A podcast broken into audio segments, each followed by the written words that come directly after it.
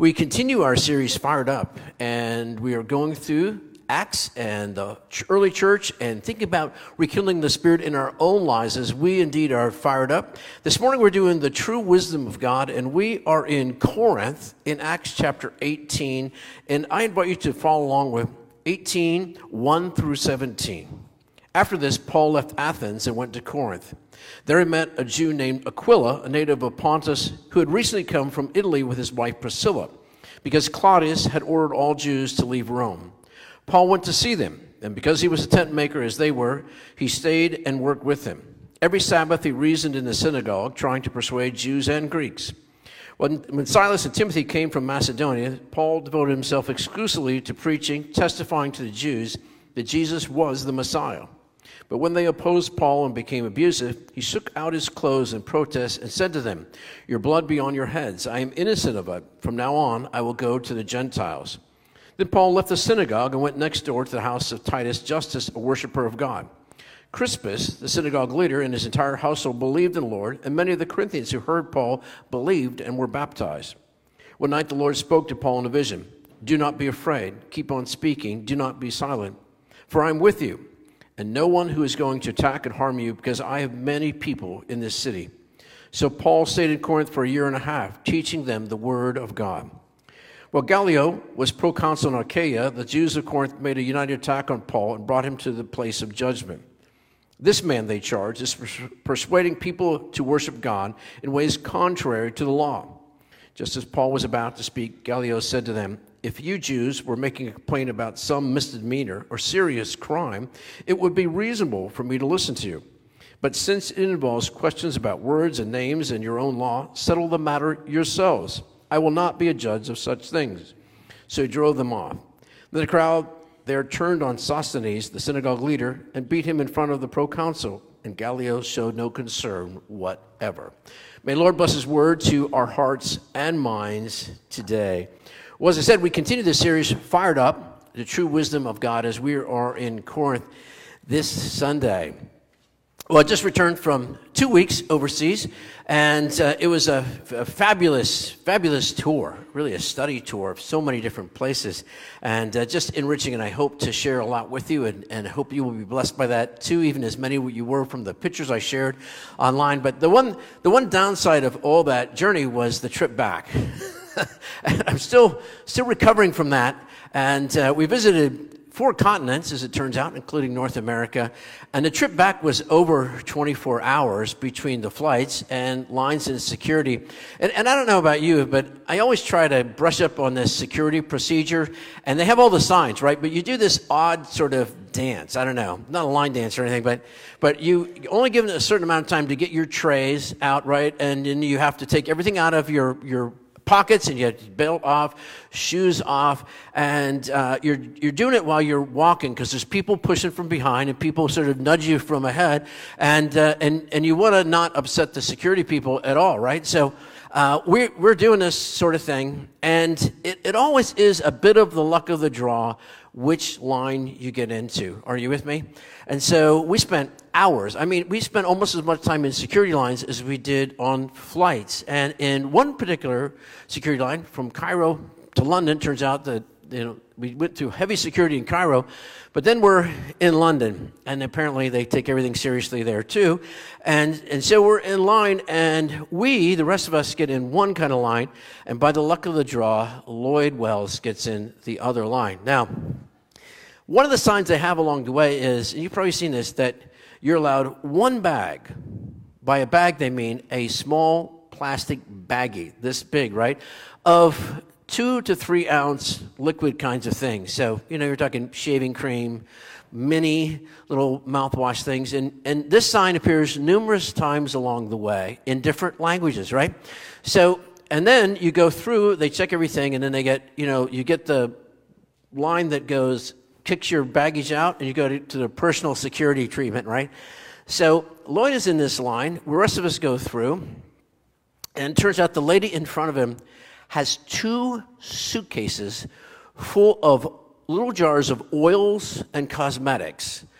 Two, I'm talking big suitcases. And apparently, she doesn't read or she thinks she's special, but the security guards did not find it funny. So they checked every single vial. Meanwhile, the plane is boarding. So we're there for over 45 minutes before they finally get someone else to check Lloyd, who got bumped out because he had stuff in it. Not anything bad, but uh, so uh, people were kind of boiling over this woman who is like, you know, so they're checking one suitcase and they open the other suitcase and it's full. And you can just hear the crowd in back go like, oh, yeah, well, there's some other words involved.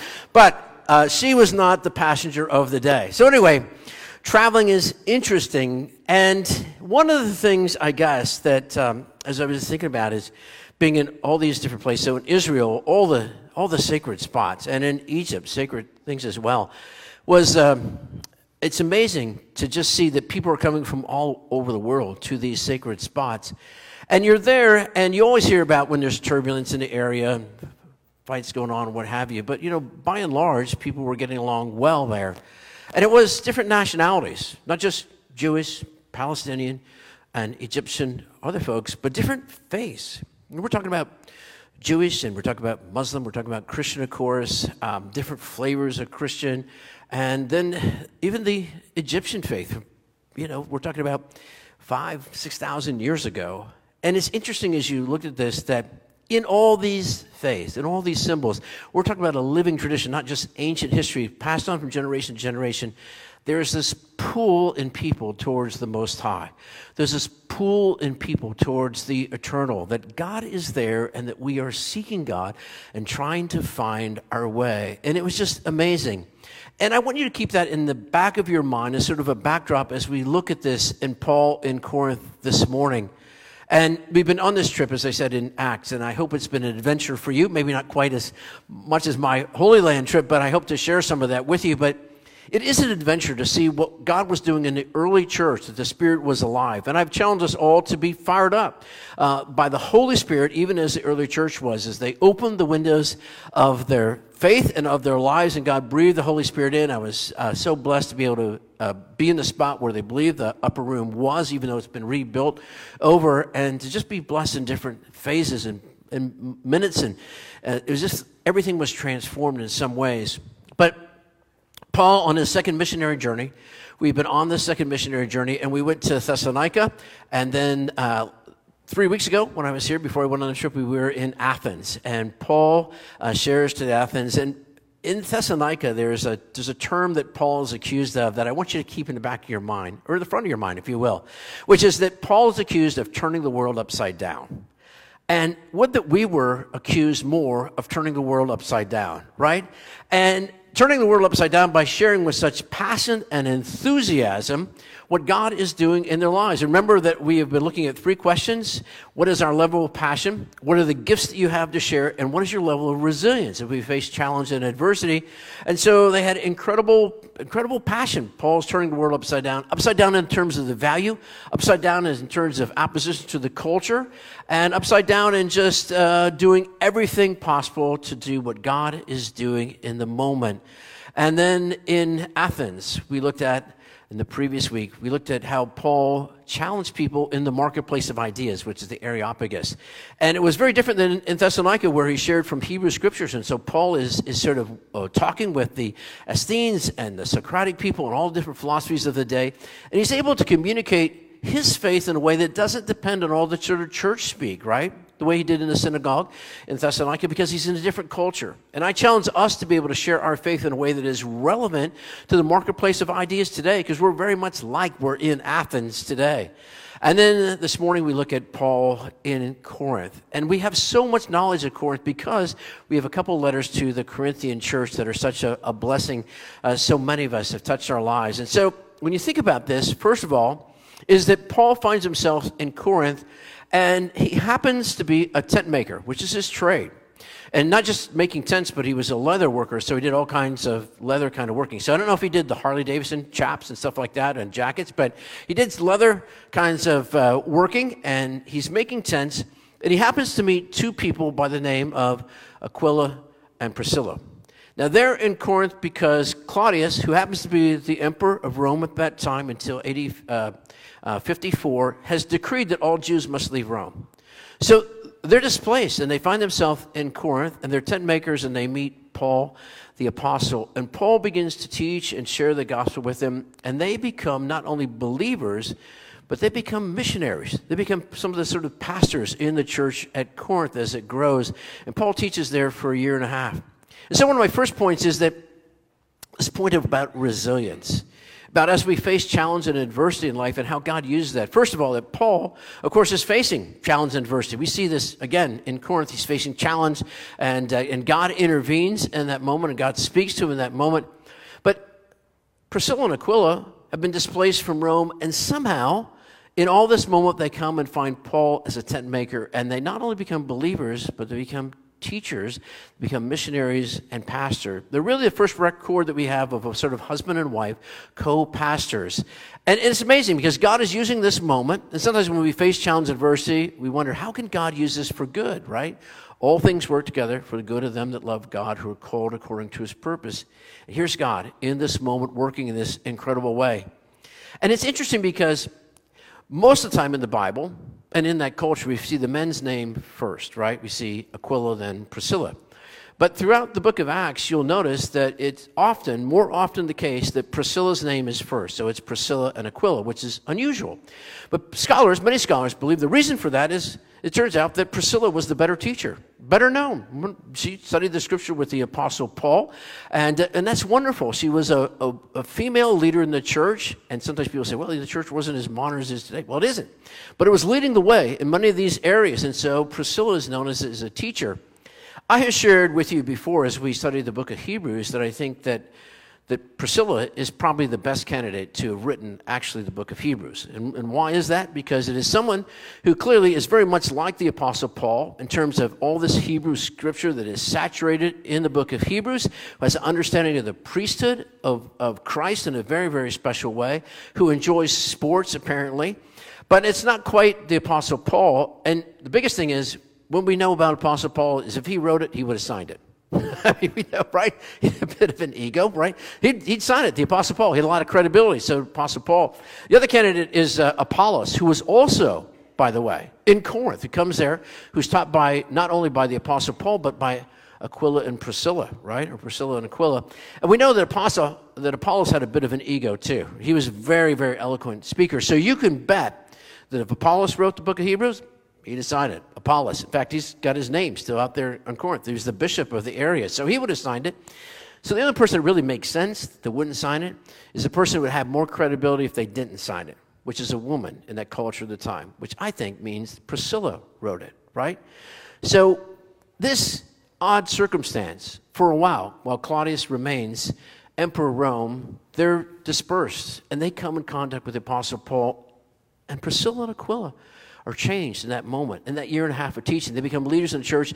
And I think many scholars believe that Priscilla wrote the book of Hebrews. So we're blessed down through the ages.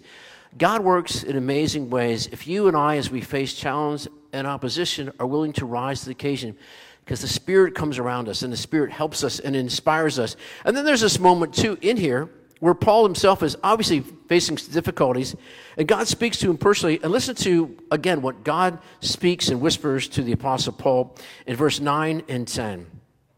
God says in the vision, Do not be afraid.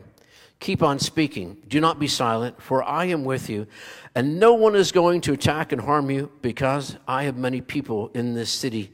And it goes on to show how that actually worked out. And so God is whispering to the Apostle Paul, who needed encouragement in this moment through the Holy Spirit that God is with him, that God is working through all these circumstances. And I want to just push pause for a moment and worship this morning. And I don't know what challenges you're facing in life. All of us are facing some challenges, whether it's illness of a loved one, loss of a loved one, maybe financial adversity or big decisions in life. But know that the Holy Spirit is here with you this morning, that the Spirit is guiding us. And sometimes, if you're like me, you'd like a roadmap. Man, you'd like it in black and white, red, red outlines and circles, but the Spirit does guide us. The Spirit does lead us. But sometimes we have to be still. Sometimes we have to listen to the still small voice of God as God tugs us along the way of life. But know this that God does promise to be with us, even as God was with the Apostle Paul and Priscilla and Aquila, and God is, is working and doing amazing things in our life as well. And so there's the resilience piece, but also there's, there's something else, which is this there's the resurrection, right? And in this moment in history, as Paul is there in Corinth, and of course, Paul had debated the Athenians and in Athens. There was real resistance to the resurrection. And uh, just in terms of some of the philosophies of the day and the way that Paul presented that. But Paul goes to Corinth and says, I'm going to double down. That this is, a, this is just something extra to the faith. This is a linchpin to the faith in Jesus Christ and to the hope and promise that we invite people into. And so Paul begins to share, and I just want to read part of what he says that Mary Alice read earlier, which is this. That Paul says this When I came to you, brothers and sisters, I did not come proclaiming the mystery of God to you in lofty words of wisdom, for I decided to know nothing among you except Jesus Christ and Him crucified. And I came to you in weakness and in fear and in much trembling. My speech and my proclamation were not plausible with words of wisdom, but with a demonstration of the power of the Spirit so that your faith might not rest on human wisdom, but on God. And Paul goes on to talk about God's wisdom. And then in 1 Corinthians 15, I know there's a lot of scripture, but it's good for us because we got all this rich book of 1 Corinthians. Paul writes this about the essence of faith that he shared in Corinth. He said, Now I remind you, in 15, 1 through 21, brothers and sisters, of the good news that I proclaimed to you, which you in turn received, in which you also stand through which also you are being saved if you hold firmly to the message that I proclaimed to you, unless you have come to believe in vain. For I handed on to you as of first importance what I turn have received that Christ died for our sins in accordance with the Scriptures, that he was buried, and that he raised on the third day in accordance with the Scriptures, that he appeared to Peter and to the twelve, that appeared to more than 500 brothers and sisters at one time, most of whom are still alive, though some have died. Then he appeared to James and then to all the apostles, and then also to me, the apostle Paul. Wow. Paul wants us to know that the resurrection is something important. Now, I know there are people, including myself, that says, you know, if it wasn't for the resurrection, the promise of resurrection, I'd still follow Christ. It's teaching of the best throughout history. People say the Beatitudes are, you know, 2,000 words that have impacted more lives than anything else in all of history. Other faiths as well. But Paul wants us to know the resurrection isn't just some icing on the cake. The resurrection is a, is a linchpin. And some people accuse Christians and say, well, you know, Christians are just opting out. I mean, a few Christians are because they've given up on this life and they believe in some afterlife to sort of code it over. But I like what C.S. Lewis says about this. He said, really, you know, Christians down through the ages have turned the world upside down because of the promise of resurrection, because they faced death boldly enough to overturn much of Roman society and Roman culture. And through the ages, they have faced death and sword as martyrs of the faith, standing up for what is right and what is just, because they had the promise of eternal life.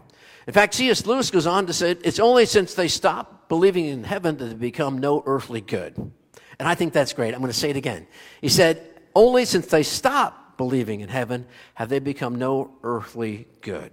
The resurrection is powerful, it's important, it's central to the Christian faith. And I know some people struggle with that. It's not easy, right? Because we live in sort of a science world where it's like you have to see it, right, to believe it. Even though, of course, you use electricity all the time, and no one has ever seen an electron that I know. Not even an electron microscope. It uses electrons. You don't see electrons, right? You only see the path of them. So, interestingly enough, though, when you look at the world, and I just, as I came back from this tour, on the tour, man, all these different faiths, right? I mean, the Jewish faith, and, and to see the living tradition, not just sort of this one off thing, but the people in pride that for generations have looked at these places and, and the Christian faith alive, and in the Muslims, all so much of confluence in that area. And then to be in Egypt, right? And uh, 5,000 years ago, plus 5,000 years ago, honestly. Look at the pyramids, and you, you may know this, but the pyramids uh, trace the path of the sun precisely, exactly north. It's so much exact precision. In fact, the first pyramid, the step pyramid, has six steps, so it's from six by hour up to noon, and from noon down to 6 p.m. You can tell what time, you can tell what time the photograph I took was if you look at the photo because of that. Other pyramids do it differently, but they trace the path of the sun. And the source, the sun, was believed to be a god. But it wasn't just for the daytime.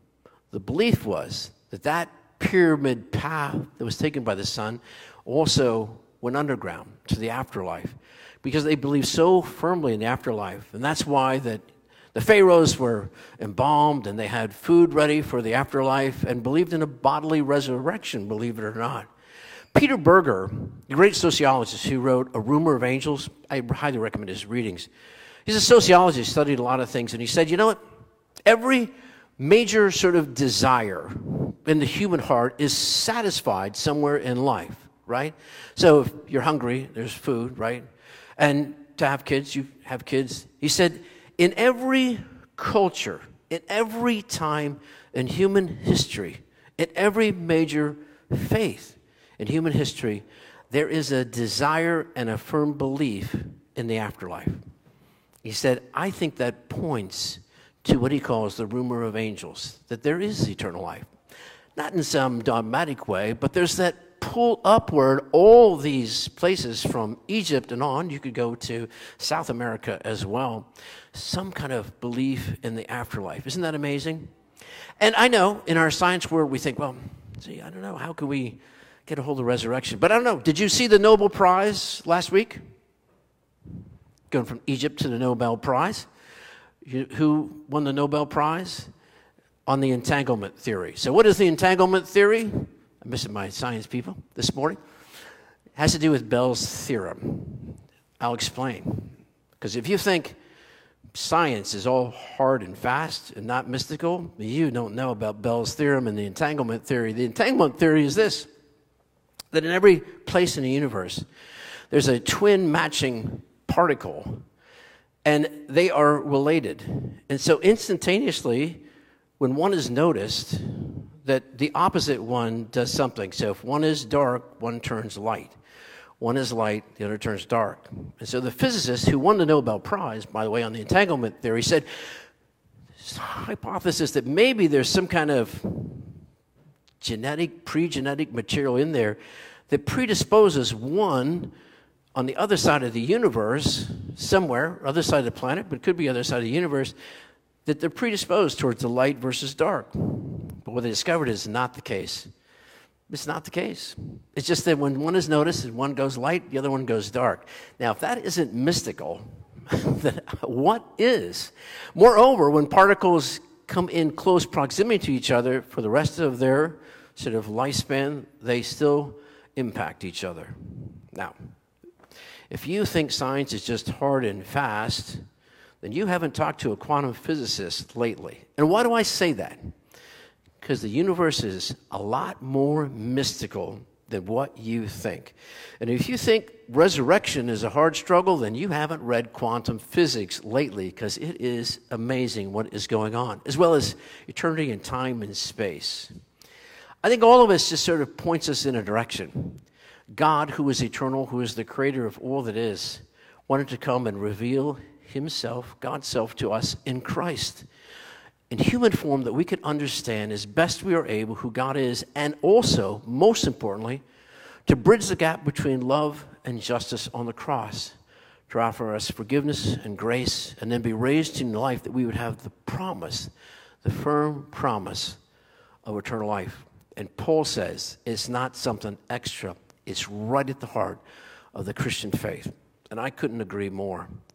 So today, wherever you are, maybe day to day it's not something, but when you find yourself in a hospital room, when you find yourself grieving the loss of a loved one, know that it's more than just some glimmering hope, that it is a firm promise. And Paul says we can stake our life and our death on it because God has changed the universe in Christ and offers that hope, that power of the resurrection. In fact, Paul says we grieve, but not like those who have no hope.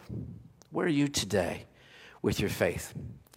Paul, as he's ministering in Corinth, is doing amazing things, and you can see more about it in the letters of 1 Corinthians and also 2 Corinthians as well. But Paul, in this moment, even facing challenge and opposition, God is working. God's working through Paul. God is working through Priscilla and Aquila. God is working through Apollos, whom Paul addresses in this letter down the road. And God is still at work in our lives today. Today, wherever you are, know that God is, is tugging on you. And I want to share in closing just a couple things that I think are, are real important which is that we're in this adventure of wisdom. And I know it's not the wisdom of the ages, but wisdom that maybe is latent there in quantum physics and in Egyptian faith and, and the Islamic faith, the Jewish faith, the Christian faith, that God is pulling us forward and upward in amazing kinds of ways. But just a moment about resilience. You know, sometimes as we face things, if we're willing, we can hear the whisper of God. And Paul, in this moment, shares with Luke, who shares with us what God spoke to Paul. Again in 9 and 10, God said this Do not be afraid, keep on speaking. Do not be silent, for I am with you, and no one is going to attack and harm you because I have many people in this city. Interestingly enough, Paul would write to the Corinthians some years later, again in this book of First Corinthians, and Paul knows the Corinthians are going through challenge and adversity. And in chapter 16, verse 13 and 14, Paul shares these words Be on your guard, stand firm in the faith, be courageous, be strong, do everything in love. Where did Paul get that? The same words the Holy Spirit spoke to him in 18 in Acts. Be on your guard, stand firm in the faith, be courageous, be strong, do everything in love. Because, friends, sometimes when God ministers to us in a moment of weakness and challenge and adversity and encourages us, God wants us to remember that moment, and the Holy Spirit will use it through us to minister to someone else. What moment have you gone through where God not only comforted you, but gave you the words of wisdom you need to share to someone else? You don't need to be a pastor, or elder, or deacon you just need a person that is willing to listen to the whisper of the Spirit and be willing to share, even as the Apostle Paul did. As we think about fired up, rekindling our faith, I happened on this trip to go to Mount Sinai, and it was amazing because I didn't know how many people would be there. we actually visited the monastery. St. Catherine's Monastery there at the base. It's at 5,000 feet, which is the base of Mount Sinai, which goes up another 3,000 feet to about 8,200 feet in elevation. And it was amazing to, to be there at St. Catherine's Monastery because there they believe that they have this bush they claim is the burning bush. Not burning, but it, it's really unusual bush. uh, and it's right next to the well, they believe, I think that's pretty solid, that Moses went and uh, saw Zipporah. Remember when Moses fled Egypt after he killed the Egyptian?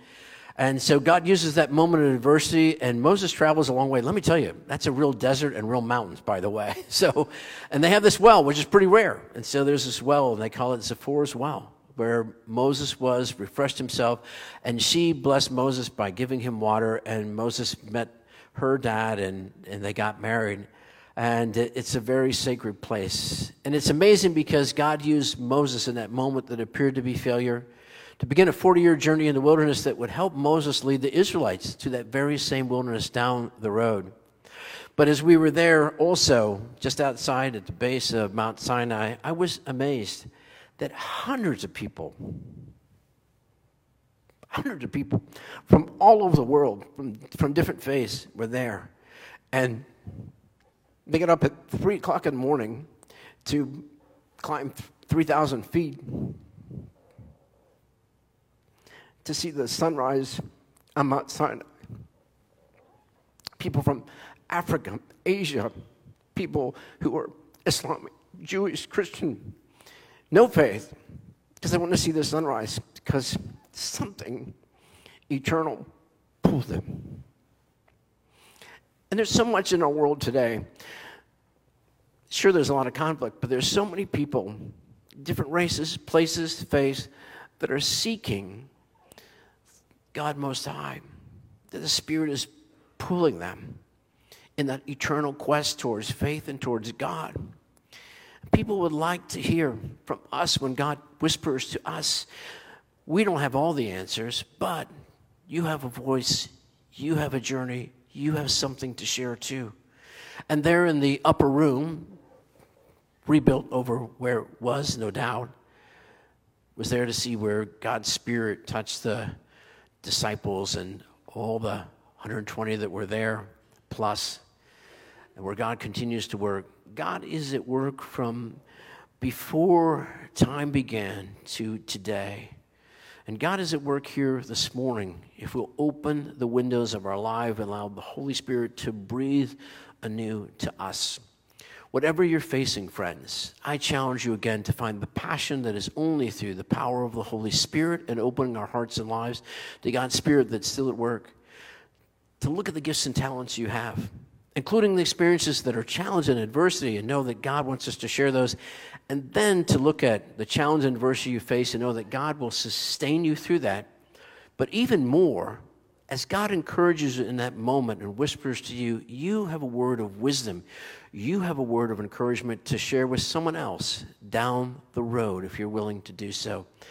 Life is an adventure in the Spirit if we will open our hearts and lives and follow God. Would you join me in prayer? Lord, we thank you for your word. It is a light for our path and a lamp to our feet. Lord, as we look at all the adventures of the Apostle Paul and Priscilla and Aquila, Apollos, and so many more in the book of Acts, we realize that you are at work not just in the early church, but you are inviting us into a journey of faith that is the greatest adventure of a lifetime.